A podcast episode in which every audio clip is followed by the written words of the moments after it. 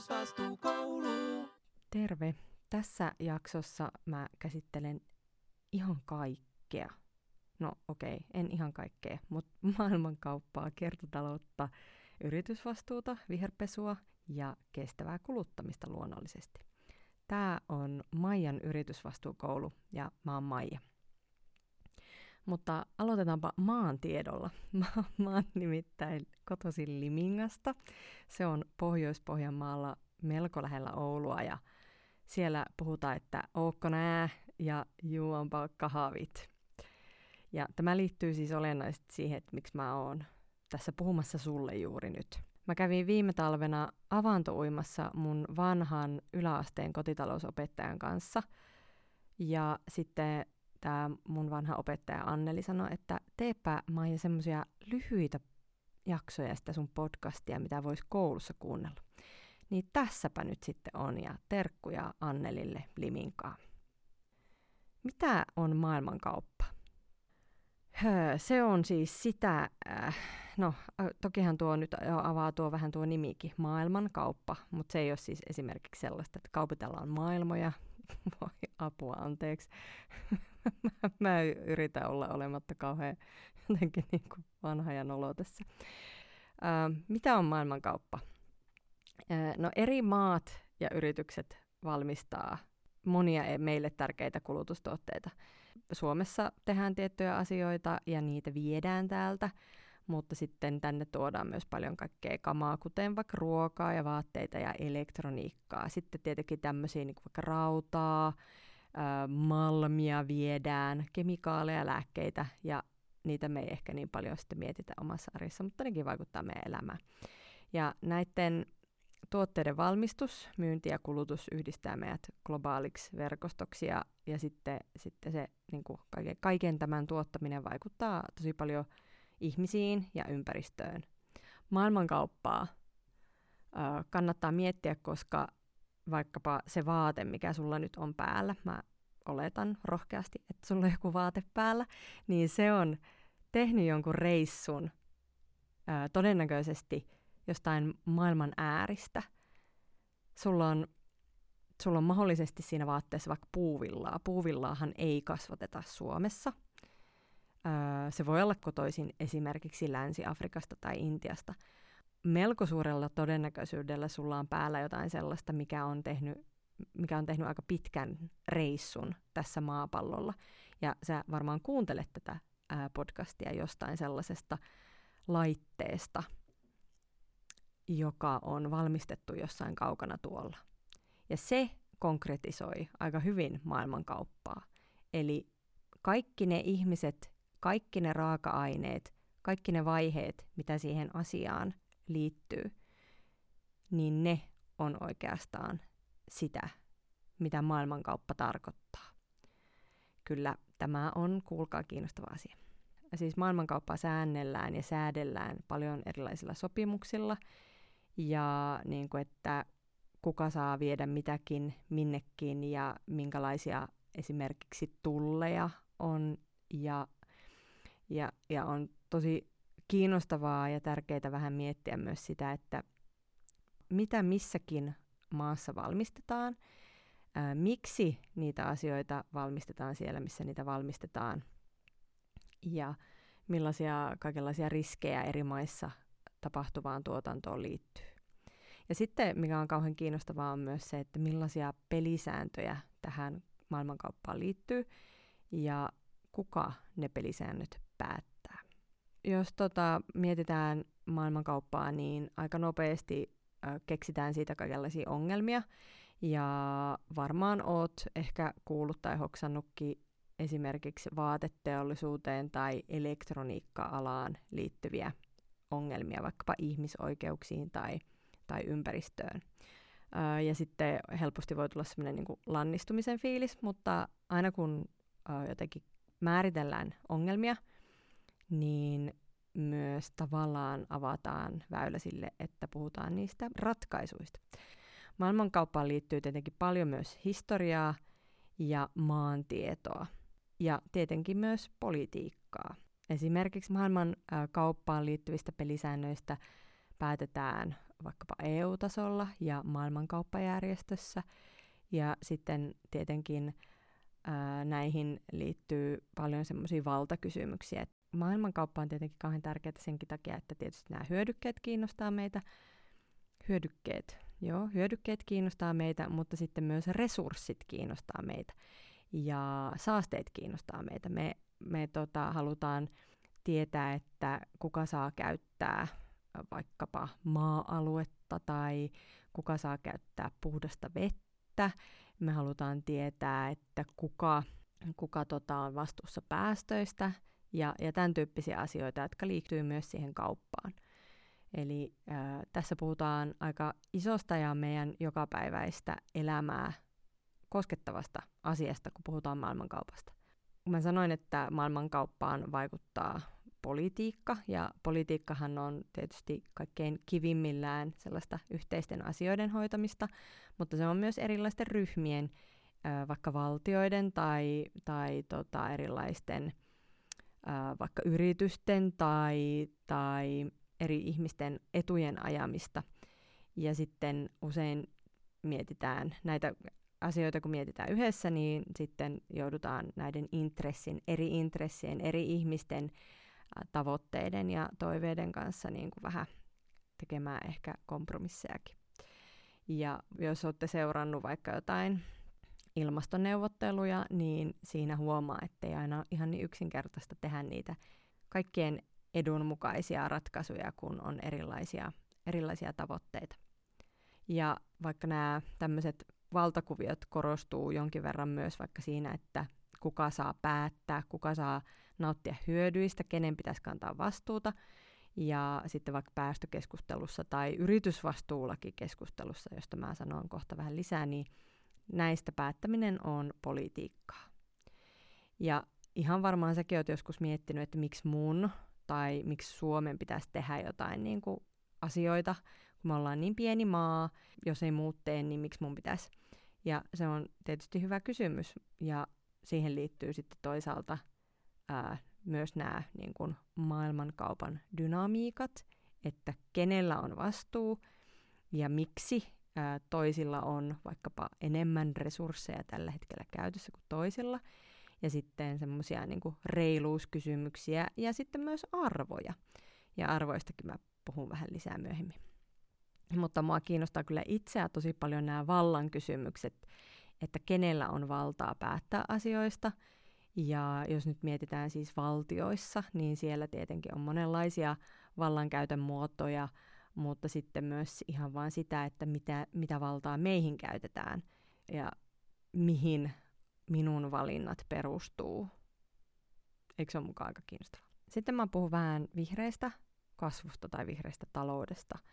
Ja vaikka siitä, että onko sähköautot hyviä, kun me mietitään vaikka sitä, että ilmastonmuutos on iso ja yhteinen ongelma, niin sitten sitä ratkotaan vaikkapa liikenteen sähköistymisellä, esimerkiksi sähköautoilla tai sähköpotkulaudoilla. Ja nehän on tietenkin hyviä juttuja, koska meidän pitää saada pienennettyä päästöjä, mutta näissä kaikissa asioissa pitää koittaa miettiä myös sitä kokonaisuutta, että esimerkiksi ylipäänsä se, että ajettaisiin vähän vähemmän autoilla, niin olisi ensiksi parempi, ja sitten korvataan ne autot ja kulkuvälineet sähköisillä, mitä tarvitaan, niin sitten se olisi niinku tärkeä. Me ehkä pyritään etsimään semmoisia niinku yksinkertaisia ratkaisuja monimutkaisiin ongelmiin, että tehdään vaikka sähköpotkulautoja, niin sitten liikenteestä tulee vähäpäästöisempää, ja sehän on hyvä juttu. Mutta, ja jos multa kysytään, niin usein tulee, mutta sitten jos me aletaan katsoa vähän tarkemmin, että miten vaikka nämä yritykset, jotka vuokraa näitä sähköpotkulautoja, niin mitä ne tietää niiden tuotantoketjuista, eli siitä, mistä vaikka niiden potkulautojen akkujen raaka-aineet tulee, niin aika vähän usein sitten löytyykään sitä tietoa. Vaikka näiden potkulautojen akkuihin kytkeytyy kaivosteollisuutta, ja kaivosteollisuuteen liittyy sitten paljon ihmisoikeus- ja ympäristöriskejä. niin ei saisi ajatella liian yksinkertaisesti, että joku vaikkapa sähköinen liikenneväline on vain ja ainoastaan hyvä asia. Eettipä teki viime vuonna selvityksen näistä sähköpotkulaudoista. Ja kävi ilmi, että suurin osa matkoista, jotka näillä sähköpotkulaudoilla ajellaan, niin ne korvaa itse asiassa kävelyn tai pyöräilyn tai matkan joukkoliikenteellä, jolloin sitten se skuutti ei olekaan ilmastoteko. Eli jos sä oot niinku ajatellut, että sä vaikka kävelet jonnekin, niin se on tosi hyvä vaihtoehto. Mutta sitten jos sä olisit menossa sinne jonnekin autolla, niin sitten se onkin parempi vaihtoehto se sähköpotkulauta. Jos mietitään niitä niinku ihmisoikeusvaikutuksia, niin sitten näiden sähköpotkulautojen tuotanto on pääasiassa Kiinassa, jossa sitten liittyy tuotantoon monenlaisia ihmisoikeusriskejä ja niiden tunnistaminen on aika alkutekijöissään. Tietenkin se, että Eetti esimerkiksi tekee tämmöisen selvityksen, niin vie sitä asiaa eteenpäin. Ja sitten kun yrityksiltä kysyy näitä juttuja, niin ne usein myös alkaa kaivelemaan niitä vastauksia. Ja jos ei nyt heti, niin sitten vaikka seuraavana vuonna ne asiat voi olla jotenkin paljon pidemmällä jo, tai ainakin vähän pidemmällä. Ja sitten aina kun mietitään, että meillä on mikä tahansa tavara tai tuote, vaikka vaate tai joku elektroniikkajuttu, niin usein se yritys, jonka tekemä se on, niin ne tietää, että missä se on niin kuin laitettu kokoon, mikä on se viimeinen paikka. Mutta sitten jos mietitään vaikka sitä puuvillalangan alkuperää tai sen kännykän tai sähköskuutin akun alkuperää ja sen raaka-aineiden alkuperää, niin sitten se jälki kylmenee. Eli ne yritykset ei välttämättä tiedä, mistä ne tulee. Ja sitten tavallaan ne ongelmat, pahimmat ongelmat usein on just siellä ihan alkupäässä. Ja tämä on vähän semmoinen, tämä on siis itse asiassa aika hankalaakin yrityksille, mutta siihen liittyen sitten on onneksi tulossa vaikka yritysvastuulainsäädäntöä. No just tämmöinen niin kuin taikakeinojen löytäminen, että muutetaan vaan kaikki joksikin niin kuin vihreäksi tai sähköiseksi, niin se ei ole ehkä ihan semmoinen niin kuin kauhean realistinen ratkaisu, eli me joudutaan vähentämään kaikkea kulutusta, koska me kulutetaan tällä hetkellä liikaa luonnonvaroja. Ja vaikka, että kaikki tällä hetkellä valmistettava elektroniikka tai vaatteet olisi jotenkin kierrätysmateriaalia, niin kuin vaikka kiertotalousajattelun mukaisesti, niin se on mahdotonta, koska niin paljon kierrätysraaka-aineita ei ole tällä hetkellä saatavilla. Ja sitten jos on vaikka jotain niin kuin pikamuotia tai ultrapikamuotia, jossa on käytetty esimerkiksi kierrätyspolyeesteriä, niin se ei ole mitään kiertotaloutta, vaan kiertotaloudessa tarkoitetaan sellaista niin kuin, kokonaan sellaista niin kuin omaa mallia, jossa olemassa olevat materiaalit ja tavarat, tuotteet, niin ne hyödynnetään mahdollisimman pitkälle ja lainataan ja kierrätetään ja vuokrataan ja käytetään uudelleen ja korjataan ja kunnostetaan ja kierrätetään. Ja se niin kuin mahdollisimman pitkä elinkaari sille tuotteelle on se tärkeä juttu. Eli ei vaan niin, että valmistetaan jotain uutta ja käytetään siihen jotain kierrätysmateriaalia, vaan se, että se koko niin kuin, ajattelutapa olisi vähän erilainen, eli just tämmöinen niin kuin kiertomallinen. Ja parastahan olisi, että kaikki tavarat olisi mahdollisimman pitkäikäisiä ja että me vaalittaisiin ja arvostettaisiin kestävää ja tämmöistä niin kuin käytettyäkin tavaraa ja pidettäisiin niitä meidän vaatteita ja ettei niin kuin joku uuden vaatteen tai uuden tavaran ostaminen olisi pelkästään niin ihanaa ja semmoista haaveltavaa. Mutta ei tämä nyt ole tietenkään ihan helppo homma, koska vaikka jotain niin kuin halvimmat vaatteet ei usein ole kauhean kestäviä. Ja sitten kaikenlaiset huollot ja korjaukset voi olla jopa kalliimpia kuin uuden ostaminen. Mutta tämä ihan varmasti tulee muuttumaan tulevina vuosina. Ja sitten tietenkin se, että jos haluaa ostaa jonkun oikein hyvää ja laadukkaan, niin se voi olla aika paljon kalliimpi kuin joku kaikkein halvin. Ja sitten, että mitäs jos on työtön tai opiskelija tai muuten vähävarainen, ei ole todellakaan siis niin, että tämmöisen ihmisen, jolla ei ole varaa ostaa sitä niin kuin, tavallaan niitä perustarpeita, niin hänen pitäisi sitten kantaa koko maailman murheet harteillaan, että saa kyllä niin kuin keskittyä omien tarpeiden tyydyttämiseen, mutta se, että jos huvikseen ostelee jotain niin kuin TikTok-haulin inspiroimana jotain niin kuin turhia rytkyjä, niin se ei ole ehkä sitten semmoista oikeasti tarpeeseen ostamista. Ja siis faktahan on, että pienituloisilla on pienemmät päästöt, ja mitä suuremmat tulot, niin sitä enemmän yleensä kulutetaan, ja vaikka palveluita, ja sitä isommat päästöt on. Kyllä mä oon myös sitä mieltä, että sitten toisaalta ne, joilla on enemmän resursseja, vaikka rahaa, niin kyllä niillä pitäisi olla enemmän vastuuta ja velvollisuuksiakin, eikä vaan niin kuin sitä oikeutta jotenkin kuluttaa enemmän. Ja toki sitten vaikka verotuksessa pitää huomioida se, ja huomioidaankin se, että ne, joilla on enemmän, niin ne osallistuu enemmän. Ja sitten toisaalta esimerkiksi opiskelijana, kun ei ole niin paljon ehkä rahaa, niin sitten voi toisaalta osallistua, voi olla ehkä enemmän aikaa. Ja voi vaikka osallistua järjestöhommiin, Eetin toimintaan tai jonkun muun kivan hyvisporukan toimintaan. Ja se on kyllä, itse näkisin, että se on superarvokasta. Melkein arvokkaampaa kuin mikään. No se on ehkä, en mä tiedä. Se on tosi arvokasta, koska ihminen on, kuulkaas, sosiaalinen eläin ja tekee oikein hyvää olla tekemisissä toisten samanlajisten kanssa ja eri lajisten kanssa. Ja haluaisin tässä välissä sanoa, että arvostan kaikkia lajeja karvoihin ja suomuihin ja heteisiin katsomatta. Siis kukillahan on heteet tai jotkut tällaiset. Mutta niin, siis kaikesta siitä huolimatta, että mä nyt niin kun puhun vaikka ongelmista, niin ei kannata vetää johtopäätöstä, että ei mitään väliä, ihan samaa. Ja kannattaa aina tehdä niitä pieniäkin valintoja, esimerkiksi kierrättää, ja sitten jokainen juttu, minkä tekee, niin on niin kuin eteenpäin, koska niillä on myös oikeasti isossa mittakaavassa väliä. Kun kaikki tekee pieniä juttuja, niillä on iso vaikutus. Ja sitten, kun me eletään silleen niin kuin hyvin, niin myös esimerkki on ihan super tärkeä, koska harva lopultakaan keksii mitään juttuja ihan upouutena. Tai ainakin minä olen monet hyvät jutut oppinut joltain toiselta tyypiltä. Ja sitten jos joku siisti tyyppi esimerkiksi, niin kuin vaikka sinä, niin sinä voit olla jollekin tosi tärkeä inspiraation lähde. Usko pois. Ja minä esimerkiksi olen loppujen lopuksi aika tavallinen tyyppi, mutta silti moni on sanonut, että olen inspiroinut niitä, kun olen itse vaan tehnyt semmoisia omasta mielestä hyviä juttuja.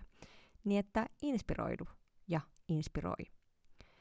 Ja sitten on myös tärkeää se, että yrityksethän siis kyllä kuuntelee kuluttajia. Eli palautteen antaminen, se on aivan uskomattoman hyvä ja best.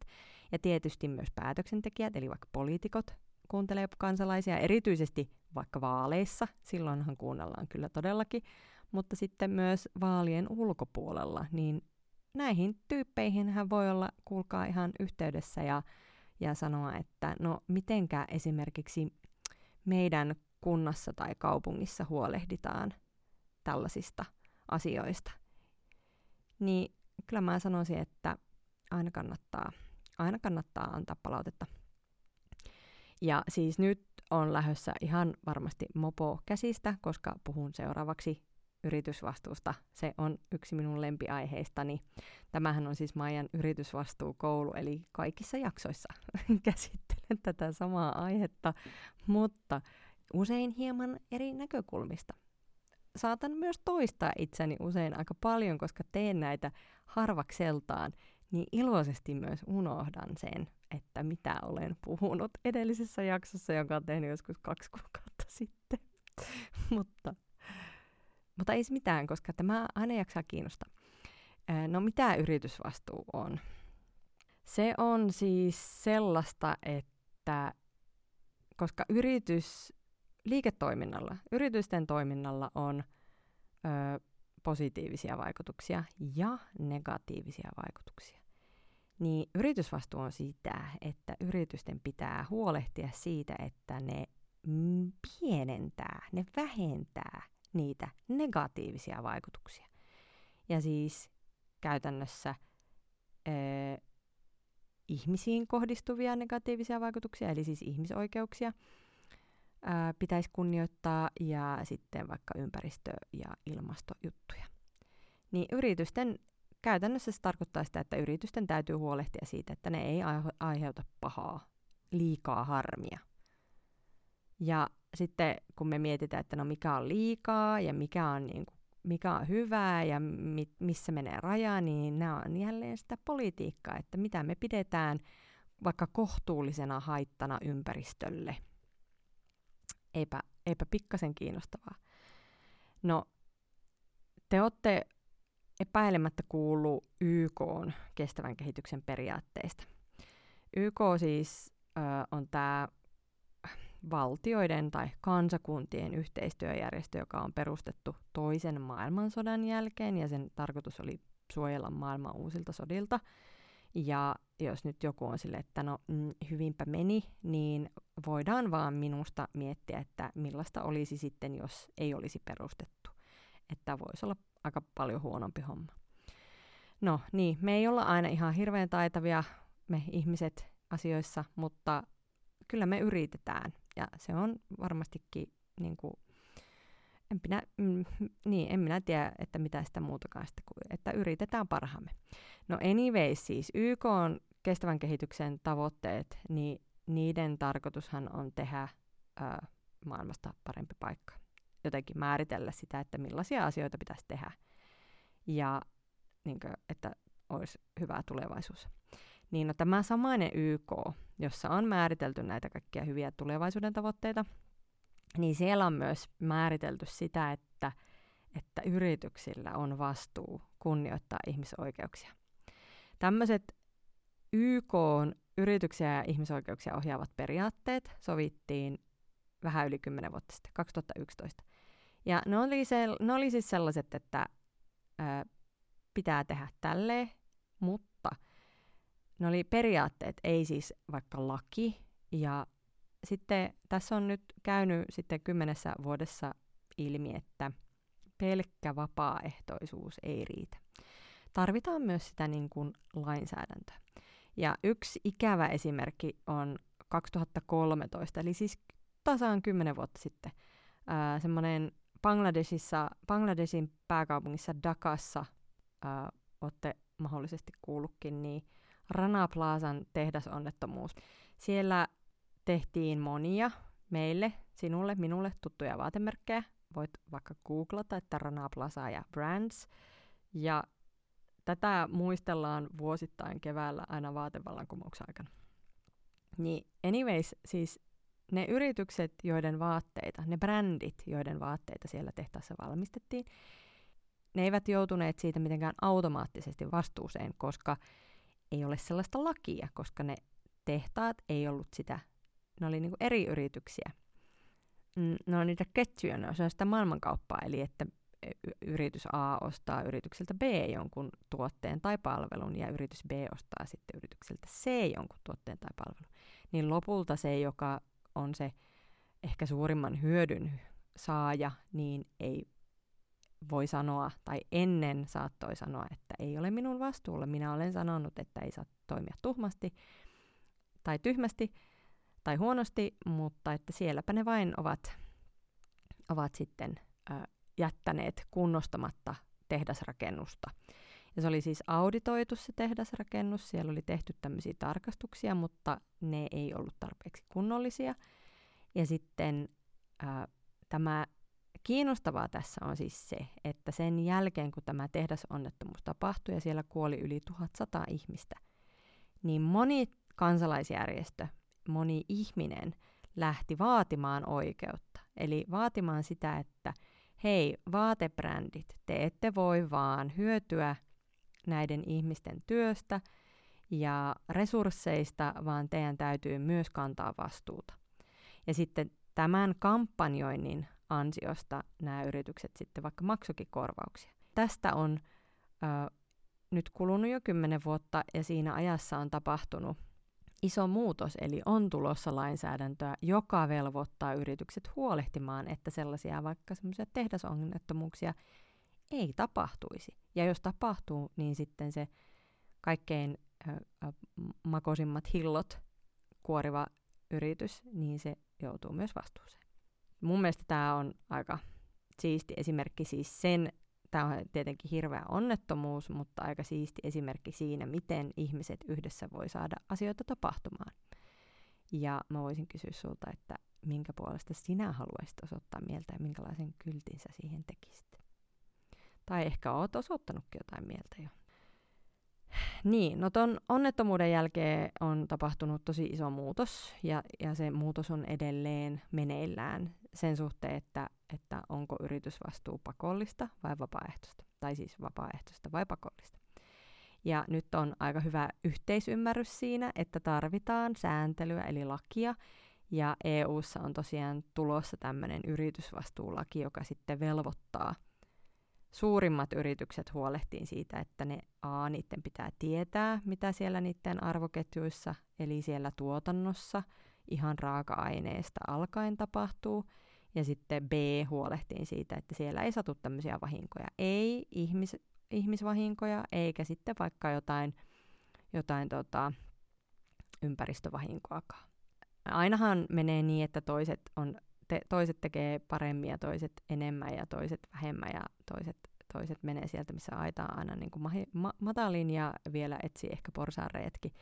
Ja laki tavallaan toimii myös silleen, että aika iso osa ihmisistä kunnioittaa lakia ja ihan vaan sillä, että se on olemassa. Ja sitten periaatteessa se pelote tai se, että rangaistaan jotakuta, niin sitten ne on kuitenkin aika pieni vähemmistö. Eli että tavallaan asioita tapahtuu sillai, niin kuin esimerkiksi tämän lainsäädännön osalta. Yritykset jo nyt ennen kuin sitä lakia edes on, niin muuttaa niiden toimintaa vastaamaan sitä lakia. Ja tämä on tavallaan semmoinen juttu, että kun mietitään, että voitaisiko vaan säätää joku laki ja kieltää jotain, niin se vaatii myös sen, että me yhdessä ajatellaan, että se laki on hyvä. Että jos laki on kaikkien mielestä ihan tyhmä ja huono, niin sitten sen noudattaminen ei ole helppoa tai sitten sitä ei noudateta, jos se on niin kuin pöliä. Eli tavallaan pitää olla laille myös oikeutus, ja se tulee sitten, kun ollaan yhteisesti sitä mieltä, että no tämä on niin kuin riittävän iso osa ihmisiä on sitä mieltä, että tämä on tosi tärkeä juttu, ja tätä nyt lähdetään noudattamaan. Ja sitten vain jotkut kierolaiset niin, ovat niitä, joita rankaistaan. Ihmiset on kuitenkin aika hyviksi, mutta sitten toisaalta pitää huomioida se, että vaikka yritykset niin ei ole sama asia kuin ihmiset. Niissä on ihmisiä töissä, mutta yrityksissä voi olla myös kaikenlaisia semmoisia niin kuin hankaloittavia asioita, että ei tarvitse ajatella sillä lailla, että jos joku yritys ei ole hyvissä, niin että ihmiset, jotka siellä työskentelee, ei myöskään olisi hyviksiä. Tai että jos jotkut ihmiset on hyviksiä, niin se automaattisesti se yritys, jossa ne työskentelee, niin olisi jotenkin erityisen ihanteellinen. Joo, no mutta mitä ne on ne sitten ne ihmisoikeudet, mitä pitäisi yritysten kunnioittaa? No ihmisoikeudet on tietysti kaikille ja kaikkialla ja aina.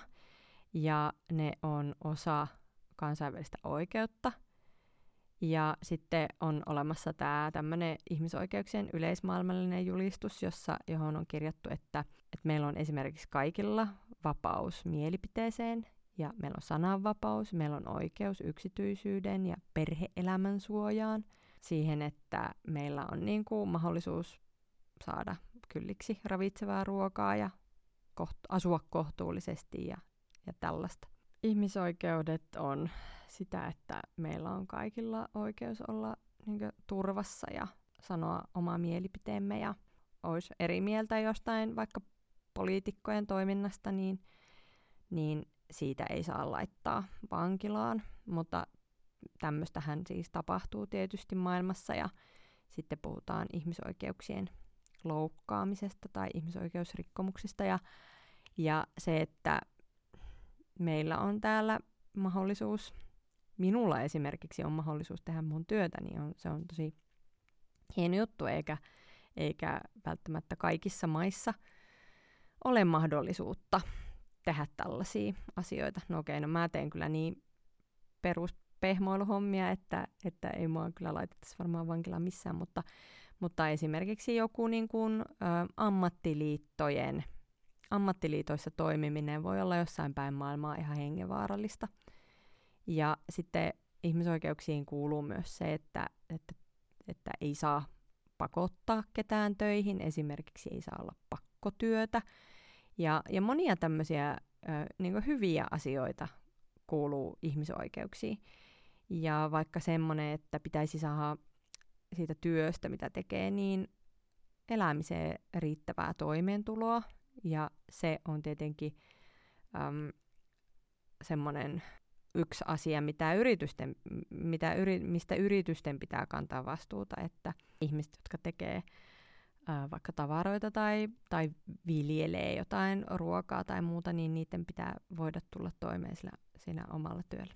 Nämä kehityskulut ei ole aina ihan kauhean suoraviivaisia, että sen jälkeen, kun esimerkiksi vaikka se Rana Plaza romahti, ja on sitten tullut, melkein on tullut jo sitä yritysvastuulakia, joissain maissa sitä onkin jo, esimerkiksi Saksassa, niin sitten samaan aikaan on myös tullut tämmöinen ilmiö kuin ultrapikamuoti.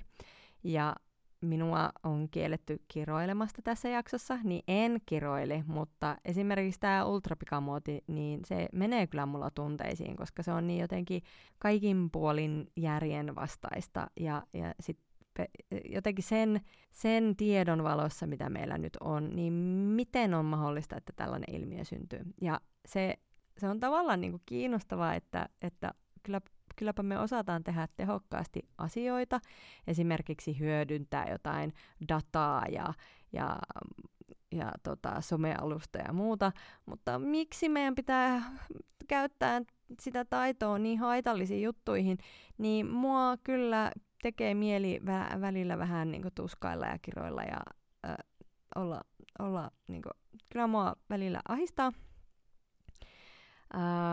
Mutta tunteista puhuminen ei välttämättä ole ollenkaan huono juttu, kun puhutaan tällaisista isoista kysymyksistä, että miltä tuntuu ja miksi tuntuu siltä, miltä tuntuu. Ja sitten monelle voi tulla sellainen reaktio vaikka, että no ei ole mun vastuulla joku niin kuin se, että Shein ja TikTok ryöpyttää ihan törkeän paljon jotain mallistoja ja hirveätä hirveän halvalla tuotettua krääsää ja sitten sitä vaan niin kuin tulee ja se on kontrolloimatonta. Ei ole tietenkään kontrolloimatonta, mutta tällä hetkellä siihen ei vielä kauheasti puututa, niin miksi mun pitäisi olla nyt kiinnostunut, mitä väliä? Ja sitten tämä, niinku, että okei, no maailmassa ollaan varmaan kaikki sitä mieltä, että kaikilla on oikeus hyvään elämään ja kestävään tulevaisuuteen, mutta miten se on sitten mahdollista?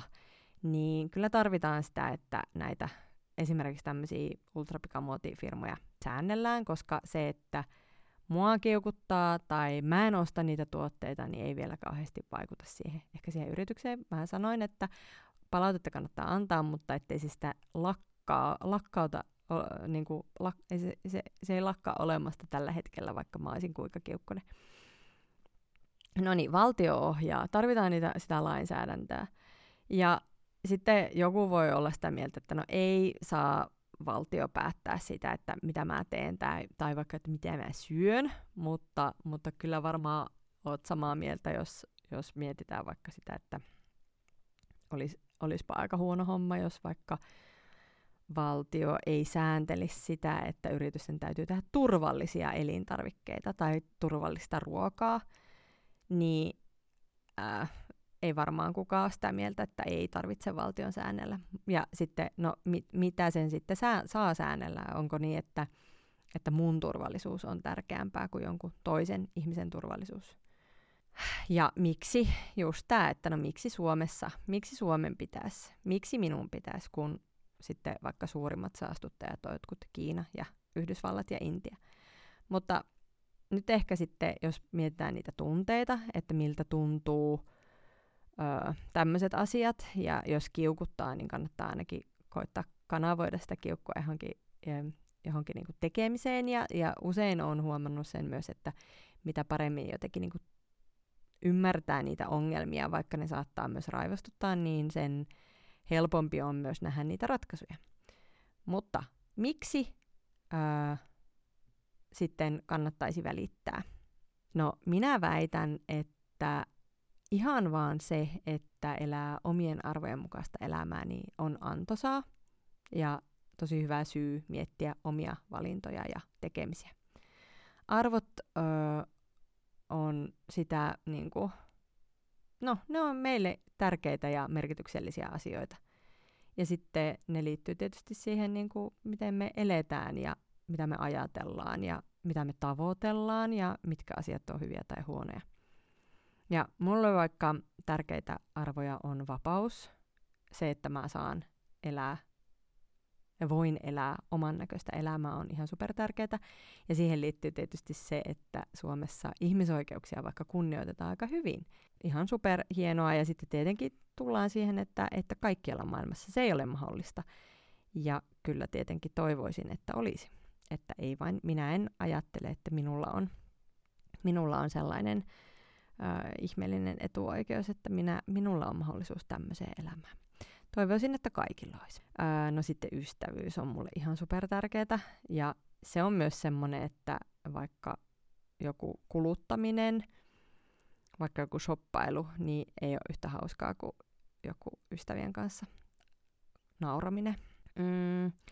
Sitten semmoinen jotenkin muiden huomioiminen on mulle aika tärkeä arvo myös, että ei olisi haitaksi toisille ihmisille, eikä ympäristölle, eikä eläimille. Ja nämä mun arvot näkyy mun elämässä vaikka silleen, että mä suosin vegaanista ruokaa ja sitten koitan olla esimerkiksi ihan olematta ihan mahdoton mun ystäville.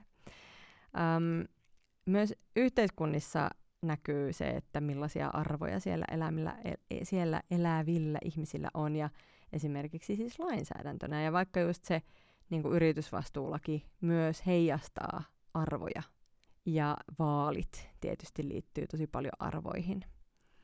Mutta siis laki, niin kuin just sanoin, niin se ei suojele aina kaikkia kaikkialla. Ja se voi olla vaikka heikkoa, tai sitä voi olla, mutta sitä ei valvota. Ja se, että yrityksillä on siis velvollisuus kunnioittaa ihmisoikeuksia myös niissä maissa, joissa lait ei suojele ihmisoikeuksia. Ja se, että yritys kunnioittaa lakia tai noudattaa lakia, niin ei vielä välttämättä tarkoita, että se kunnioittaisi ihmisoikeuksia tai ympäristöä. Koska arvoketjuissa on usein niin, että kun ostetaan niitä tuotteita ja palveluita toisilta yrityksistä toisista maista, niin voi olla, että niissä maissa ei sitten laki suojelekaan vaikka ihmisiä. Ja sitten tietenkin on aina kaikenlaisia sääntöjen kiertämisiä tai ei välttämättä edes sääntöjen kiertämisiä, mutta luovia keinoja, kuten esimerkiksi, että voisi olla silleen, että mulla olisi yritys ja päättäisin, että enpä palkkaakaan työntekijöitä, kun työntekijöille pitää maksaa kaiken maailman eläkettä ja vakuutuksia ja hirveä vaiva. Ja pitää olla virkistäytymispäiviä ja kaikkea ärsyttävää. Vaan sitten ostaakin sen esimerkiksi palveluna joltakin yrittäjältä sen työn, mitä tarvitsee. Ja sitten tällaisia aina nousee välillä esiin, esimerkiksi Suomessa marjanpoiminnassa sitten on ollut sellaista, että yritykset on kohdellut työntekijöitä, jotka siis on ollutkin tämmöisiä yrittäjästatuksella, niin aivan todella surkeasti ja niin kuin jopa niin kuin ihmisoikeuksia rikkoen. Mutta se on hyvä puoli, että on valvontaa ja lakeja ja sääntelyä, koska sitten semmoiset venkulat jää usein kiinni. Ja sitten se on hyvä homma se, mutta sitä venkulointia kyllä aina löytyy. Ja yksihän on semmoinen oikein venkuloinnin ala, erikoisala on mainonta ja sitten tämmöinen ehkä viherpesu on semmoista vähän, se ei ole aina välttämättä ihan tahallistakaan, mutta kyllä se joskus on tahallistakin. niin viherpesu on sellaista viestintää ja markkinointia, jolla koitetaan saada vähän niin kuin ihminen unohtaa se, että mitä se tietää jostain, vaikka ympäristö- tai ihmisoikeusjutuista. Ja sitten vähän niin kuin sillä harhaanjohtavalla tai katteettomalla väitteellä ostamaan tuote, jota sitten näiden väitteiden perusteella tai valossa se ihminen pitää ympäristöystävällisenä. On monesti ihan hyviäkin juttuja yritysten, tai siis yritykset tekee paljonkin hyviä ja oikeita asioita, mutta joskus se on kyllä pelkkää semmoista niin kuin jotenkin pelkkää petkutusta. Ja tämä ei ole pelkästään mun mikään henkilökohtainen mielipide, vaan viherpesu ja viherväittämät on oikeasti myös tosi hämmentäviä, ja se vaikuttaa myös siihen, että ihmiset ei välttämättä enää luota kauhean hyvin yritysten juttuihin. Tätä on tutkittukin, ja vaikkapa EU teki tämmöisen selvityksen, jossa 42% yritysten viherväittämistä oli liioiteltuja tai valheellisia. Eli ei ole mikään ihan sillain pikkujuttu. Ja siis voi olla myös aika vaikeaa tunnistaa, että no mitkä tuotteet sit olisi oikeasti ympäristön kannalta kestäviä tai sosiaalisesti vastuullisia.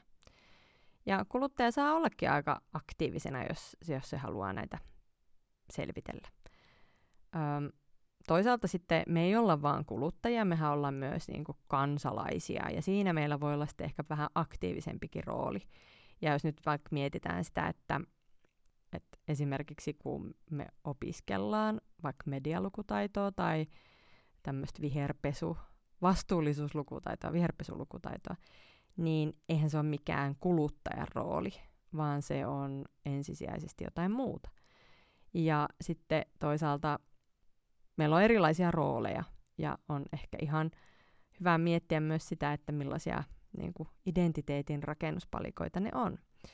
Ja sitten jos ajattelee, että oppii tämmöistä kriittistä lukutaitoa, niin sitten myöskin niin kuin on ehkä helpompi sitten arvioida niitä vaikka mainoksia. No, tuleeko sulla mieleen jotain viherpesuesimerkkejä?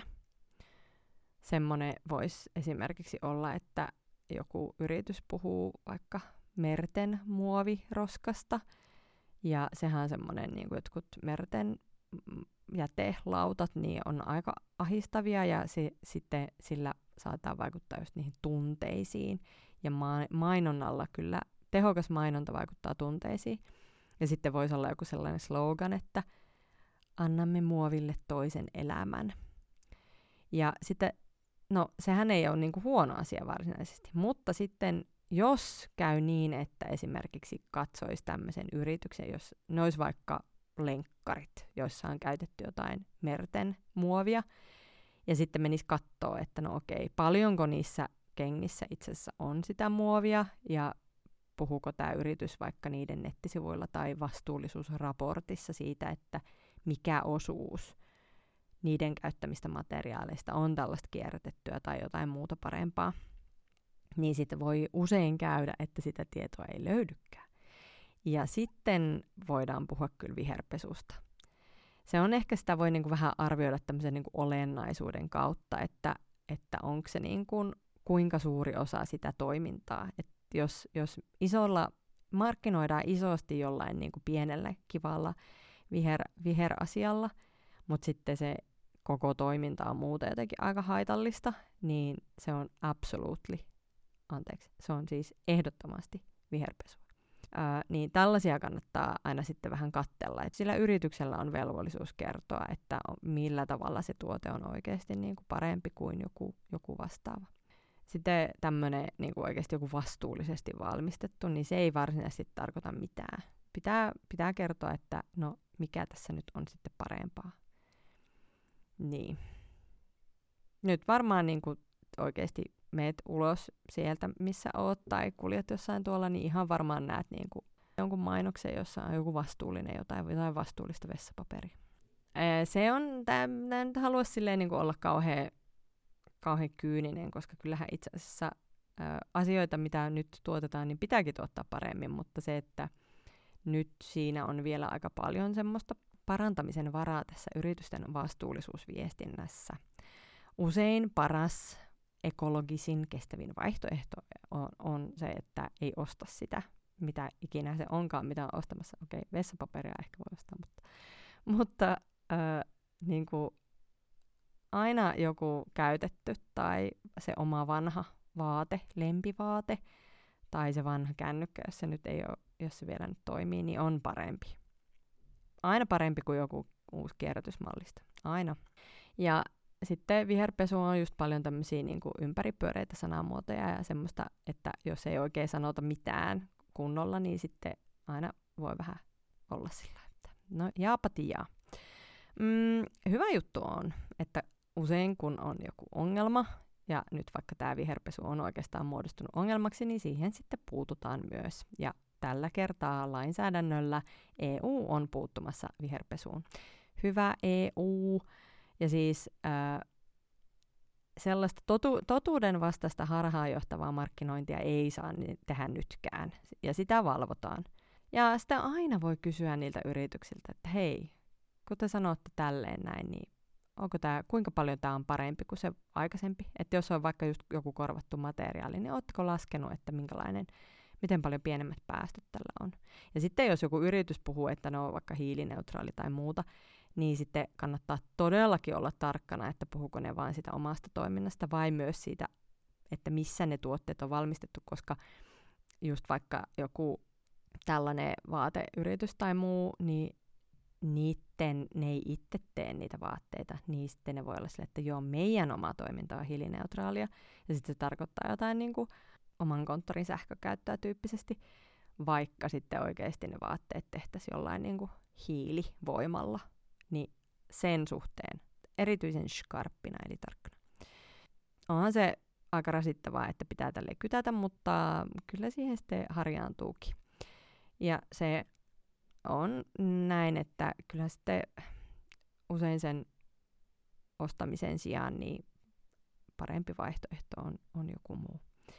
Ja sitten tietenkin mainokset saa meidät haluamaan kaikkea, ja sitten se, että ei halua niin paljon niitä asioita, niin on se ihan helpottavaa. Tämä on varmaan sun mielestä niin kuin ihan maailman ankein viesti, mutta en minä tiedä. Mitä mieltä sä oot? Mun mielestä on vaikka tosi helppoa, kun ei hulluna tee mieli ostaa uusia vaatteita. No mutta omaa tavarasuhdetta ehkä kannattaa vähän pohtia, että onko niinku, mitkä on tärkeitä, mitkä tavarat on vaikka tärkeitä ja miksi ne on tärkeitä. Ja onko sitten kuitenkin vaikka tärkeämpää joku muu kuin ne tavarat, vaikka se ihminen, jolta on jonkun saanut. Ja miksi sitten itse asiassa, eihän se tavara olekaan enää se tärkeä juttu, vaan se ihminen. No niin, kestävä kuluttaminen on tietenkin kohtuullisuutta, sitä, että miettii, että no mitä mä oikeasti tarvin ja mitä mä sitten haluun. Ja jos vaikka tulee joku impulssi somesta, niin haluan jotain, usein menee ohi se fiilis. Ja sitten, että mitä tarvii, niin se on tosi eri asia kuin se, että mitä haluaa. Ja jostain uudesta tavarasta voi tulla tietty hetkeksi hyvä mieli, mutta kyllä niin kuin, kyllähän parempi fiilis on jostain jonkun ystävien kanssa on jotain hulluhauskaa, naureskeltu, jotain siis just semmoista niin kuin älytöntä, tiedätte kyllä, jotain mille nauretaan sille ihan hulluna. Sitä muistelee vielä niin kuin pitkäkin ajan päästä, mutta ei jotain tavaroita ehkä sitten kauheasti tule mietittyä, ainakaan samalla jollain lämmöllä. Ja sitten tietenkin isossa kuvassa, jos nyt mietitään, että minkälainen olisi, mikä mahdollistaa hyvän elämän kaikille tulevaisuudessa, niin ei se nyt ihan helppoa ole, kun pitäisi miettiä, että meidän pitäisi niin kuin vähentää kulutusta, mutta sitten toisaalta toisten kulutusta pitäisi lisätä, niin kuin toisten ihmisten perustarpeet ei tyydyty, niin tavallaan sitä balanssia vähän pitäisi, tasapainoa pitäisi saada. Ja sitten toisaalta niin vaikka joku tämmöinen, että no meidän pitää tehdä tai no, meidän pitää tehdä töitä, tai töitä tehdään, että saa niitä omia tarpeita tyydytettyä, että voidaan maksaa veroja, joilla sitten vaikka ylläpidetään kouluja ja muita palveluja, mutta sitten, että samalla niin kun mietitään jotain vaikka talouskasvua tai muuta, niin sitten ne kuitenkin myös ruokkii ilmastokriisiä ja luontokatoa. Ja siis hyvä puolihan on se, että vaikka nämä on aika isoja ongelmallisia asioita, niin kyllähän näitä tutkitaan tosi paljon, näitä mietitään tosi paljon. Ja sitten just vaikka EU-sakaan, niin ei siellä seistä tumput suorana, vaan tehdään asioita, jotta tulevaisuudessakin olisi luontokadon sijaan pörriäisiä ja muita mukavia. Niin, kyllä näille asioille voi tehdä tosi paljon. Mutta on ihan syytäkin olla vähän hermostunut ja vaatia vaikka päätöksentekijöiltä parempaa ja jotenkin aktiivisempaa otetta. Ja sellaista, että katsotaan, että mitä oikeasti vaikka jossain tieteessä sanotaan. Ja sitten ehkä se, että niin kuin, yhteisiä asioitahan nämä on. Jos sulle tuli tästä yhtään sellainen olo, että no olipa ihan okei, ihan kiinnostavaa, niin mä oon siitä tosi iloinen. Kiitos kun kuuntelit. Mä yritin välttää tässä jaksossa puhumasta kauhean niin kuin, jotenkin silleen, liian monimutkaisesti. Tai sillä, että no kaikkihan näistä jo tietää. Koska ihmiset tietää tosi erilaisia asioita ja on. Sitten kun mä oon näitä asioita vaikka miettinyt tosi paljon, niin sitten voi olla semmoista, että puhun liian yksinkertaisesti tai liian monimutkaisesti. Niin saa hei laittaa palautetta tai kysymyksiä. Jos joku jää epäselväksi tai jostain en puhunut tai muuta, lähettäkääpä vaikka sähköpostia mulle. Mun sähköpostiosoite on tämmönen kuin maija.lumme@gmail.com. Mä vastaan sitten kyllä ja sitten jos joku jää ihan epäselväksi, niin mä voin ehkä kertoa seuraavassa jaksossa sitten lisää. Mutta kiva kun kuuntelit ja heippa! Maijan yritysvastuu kouluun.